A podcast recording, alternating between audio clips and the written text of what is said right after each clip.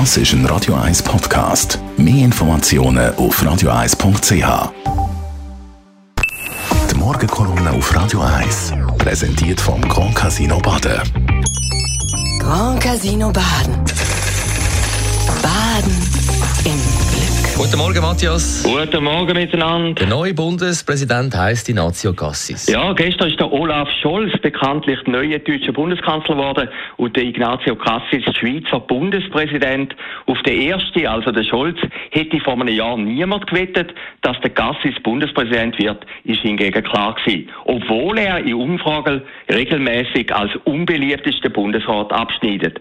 Früher hat man auch in der Schweiz unpopuläre Bundesräte bei der Bundespräsidentenwahl einfach übersprungen. Heute ist das glücklicherweise nicht mehr der Fall. Die Ignazio Cassis hat gestern 156 von 237 Stimmen bekommen. Das ist kein super Resultat, aber auch keine Katastrophe.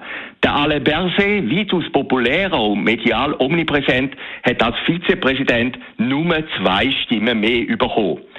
Die Ignazio Cassis ist seit der Gründung vom Bundesstaat 1848, und das ist doch ein Weile her, erste fünfte Tessiner Bundespräsident. Was auch etwas zum Verhältnis von der Restschweiz zum Tessinus sagt. Vielleicht besteht wirklich ein subtiler Anti-Tessin-Reflex, wie im Cassis' Umfeld immer wieder als Begründung für die schlechten Umfragewerte durchblicken lässt.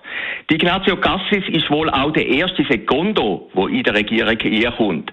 Seine Großeltern sind aus Italien ins Tessin gewandert. Der frisch gewählte Bundespräsident ist erst seit 1976 Schweizer.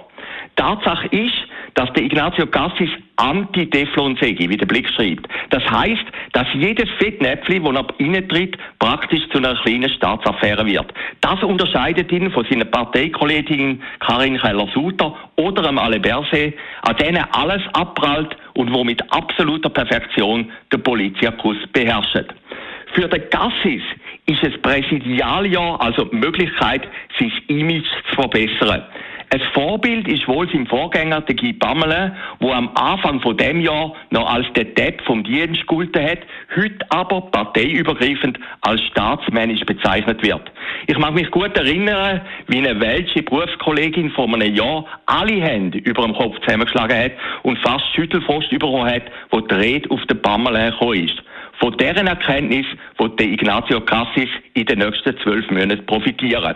Darum möchte er sich im Präsidialjahr nur auf die Schweiz fokussieren, wie er sagt.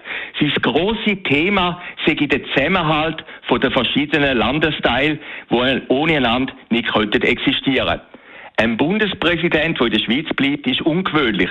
In der Regel verspürt der Bundespräsident Lust, der ganzen Welt zu mitteilen, dass er der Präsident der Schweiz sei. Faktisch heißt das, wenn sich der Außenminister, also der Ignazio Cassis, nur noch in der Schweiz bewegt, gibt es während einem ganzen Jahr keine Außenpolitik mehr. Aber vielleicht gibt es die jetzt schon nicht mehr.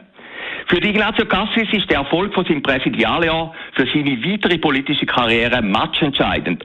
Verliert die FDP nach den nächsten Wahlen einen Bundesratssitz, was sehr gut möglich ist, kommt es zum Duell mit Karin Keller-Sutter. Und bei deren Abstimmung ist es wichtig, Rückhalt im Parlament zu haben.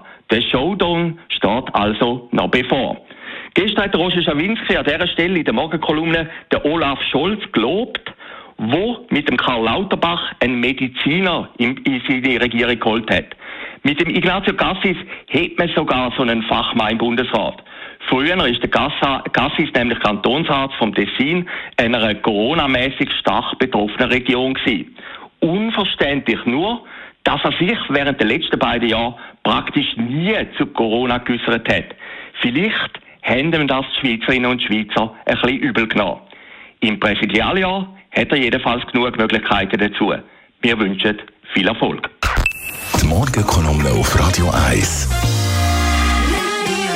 Und jetzt Abend wieder zu hören in der Sendung Shortlist. Ignazio Gassi selbstverständlich. Auch einer von den Namen, wo wir darüber reden, der Sebastian Kurz, das Polittalent, das jetzt völlig verblasst ist, wird das Thema sein. Und Lewis Hamilton. Oh.